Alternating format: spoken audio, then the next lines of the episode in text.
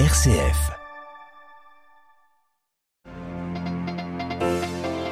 L'ouverture de corridors humanitaires à Marioupol en Ukraine annonce ce mardi des autorités russes pour évacuer certains soldats, seulement ceux qui auraient déposé les armes. Dans ce journal, nous irons aussi à Bagdad, d'où partent des combattants chiites avec l'ambition de rejoindre les rangs de l'armée russe contre Kiev. Enfin, en cette octave de Pâques, nous vous proposons en fin de journal le commentaire du père Sébastien Thomas.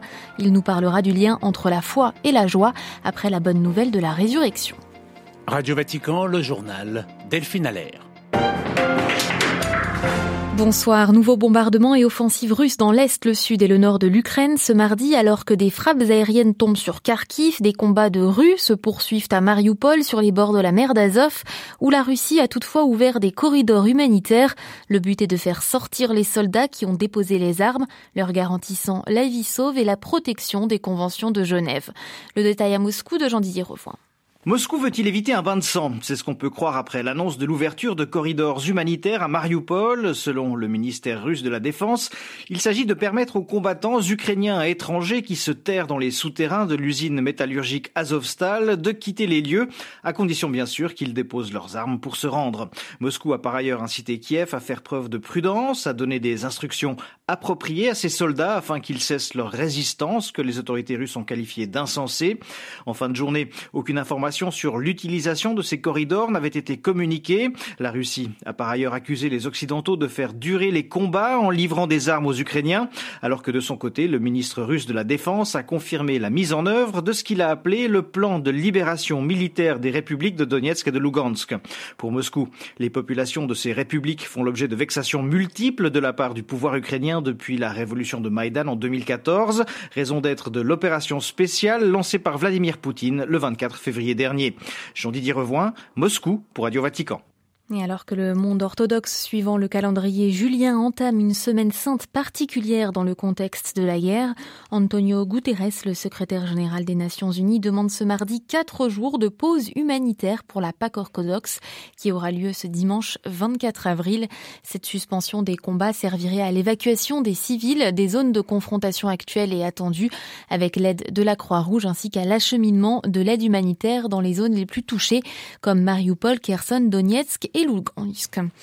Et les économies russes et ukrainiennes dans la tourmente, le Fonds monétaire international annonce aujourd'hui une contraction de huit virgule cinq pour cent du produit intérieur brut russe en deux mille vingt-deux. Côté ukrainien, l'effondrement atteint lui les trente-cinq pour cent du P I B. L'offensive dans le Donbass, objet d'une visioconférence en ce moment entre le président américain Joe Biden et ses principaux alliés, les présidents français, polonais et premiers ministres britanniques, allemands, italiens, canadiens et japonais y prennent part.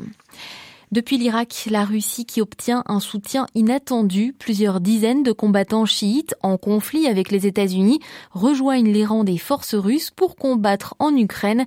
Des combattants experts formés pour ce type de terrain. À Bagdad, le récit d'Anne-Sophie Lemauf. Du Hezbollah irakien à Asaïbel Haq, en passant par la brigade Khorassani, ses proches de l'Iran, vétérans de la guerre contre Daesh, ont répondu à l'appel de Vladimir Poutine, qui ordonnait le mois passé à ses troupes de faciliter le déploiement de volontaires du Moyen-Orient.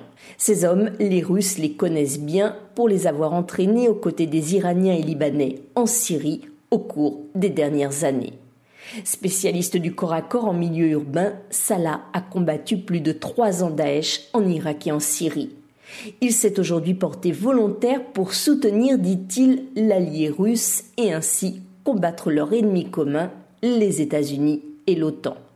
Salah, comme l'ensemble de ses frères d'armes, se dit appartenir à l'axe de la résistance et entend bien peser de tout son poids pour changer l'équilibre du monde, dit-il, au profit de la Chine, de la Russie et de l'Iran, au risque d'être perçu à son tour comme un occupant en Ukraine. À Bagdad, Anne-Sophie Lemauf pour Radio Vatican. Un nouveau conseil présidentiel pour le Yémen. Dans ce pays en guerre depuis sept ans, la nouvelle équipe de huit membres a prêté serment aujourd'hui à Aden, siège provisoire du gouvernement. Ce conseil présidentiel est chargé de négocier une prolongation de la trêve fragile en vigueur depuis début avril. Remaniement également en Côte d'Ivoire, un banquier central est nommé à la vice-présidence du pays. Le Premier ministre Patrick Achi, lui, est reconduit dans ses fonctions. Les prochaines élections en Côte d'Ivoire, municipales et régionales, doivent se tenir en deux mille vingt-trois.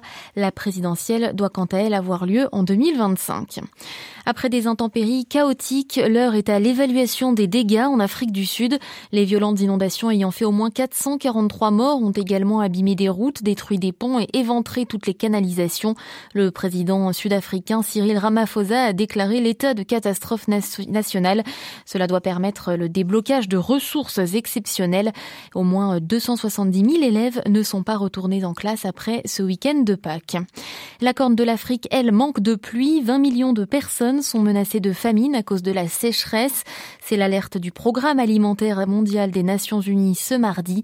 Au Kenya, en Somalie et en Éthiopie, la sécheresse a ravagé les cultures et le bétail et forcé de nombreuses personnes à quitter leur foyer en quête d'eau et de nourriture.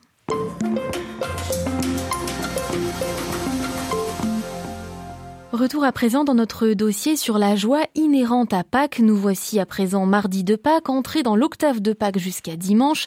Rappelant que la résurrection se prolonge bien au-delà du dimanche de Pâques et concerne toute la vie chrétienne. L'occasion de s'arrêter sur la joie, l'un des traits caractéristiques de la foi chrétienne, souligné à maintes reprises dans les Saintes Écritures, comme par exemple l'évangile de Jean. Cette joie indicible dont lors de la dernière scène, Jésus explique à ses disciples « Je vous ai dit cela pour que ma joie soit soit en vous et que votre joie soit parfaite ». Alors avec l'annonce de la résurrection, la joie chrétienne atteint son point culminant, un lien qui s'éprouve aussi au quotidien dans les heures lumineuses comme douloureuses, grâce à la gratitude et la louange. Je vous propose le commentaire du père Sébastien Thomas, prêtre du diocèse de Pontoise. La joie est, je crois, assez indissociable de la paix. C'est-à-dire que la joie n'est pas une sorte d'exultation en dents de scie, ce qui correspondrait plutôt à une forme d'excitation. La joie spirituelle, c'est une joie qui est plutôt plane, si on devait faire un graphique, avec des pointes de joie et puis des creux de tristesse. C'est Saint Ignace de Loyola qui nous éclaire bien là-dessus en disant il faut que les, les consolations permettent de tenir dans les désolations. Et donc les moments de joie doivent être une sorte de compensation pour tenir aussi dans les épreuves. La joie chrétienne, c'est plutôt cette espèce de courbe douce, plutôt en croissance évidemment, qui monte vers le ciel, vers notre sainteté, sans excitation et sans creux démesuré de dépression. Et cette paix-là, on le sent bien aussi, malgré les épreuves, si le Christ est vraiment notre roc, le rocher sur lequel je m'appuie, alors oui, le rocher, lui, ne bouge pas. Quand on lit cet évangile-là, on peut être frappé par le fait que même l'homme qui a construit sa maison sur le roc, bah, il connaît lui aussi le vent, la tempête, les tremblements de terre, tout.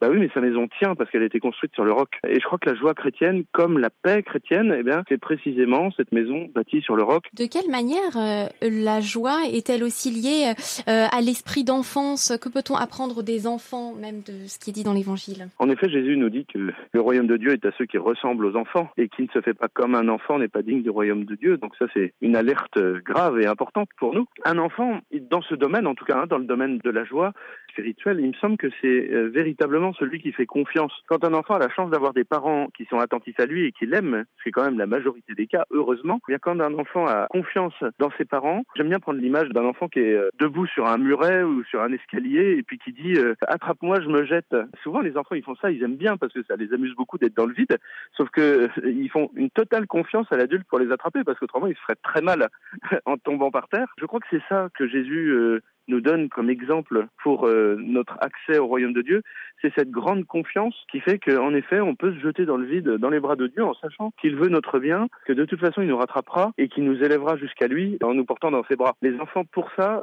sont euh, un exemple de confiance euh, gratuite, j'allais dire de confiance confiante, mais en tout cas pas de confiance intéressée dans la mesure où on se dirait ah bah j'ai quand même intérêt à être du côté de Dieu, vous voyez un peu le, le pari de Pascal. Le pari de Pascal c'est un peu compliqué quand même par rapport à l'enfance spirituelle de Sainte-Thérèse de Lisieux. Voilà, c'était l'éclairage du père Sébastien Thomas, prêtre du diocèse de Pontoise en Île-de-France. Il était ce mardi l'invité de Radio Vatican. Et avant de refermer ce journal, je vous rappelle que demain matin, mercredi, l'audience générale du pape François aura lieu en direct, assure sur Vatican News avec commentaires en français. Une audience de nouveau de retour sur la place Saint-Pierre après plusieurs mois à avoir eu lieu en la salle Paul six due aux restrictions de la pandémie. Thank you. Ainsi s'achève cette édition. Merci beaucoup pour votre écoute attentive et fidélité quotidienne. L'actualité revient dès demain huit heures trente en direct de Rome. Excellente soirée.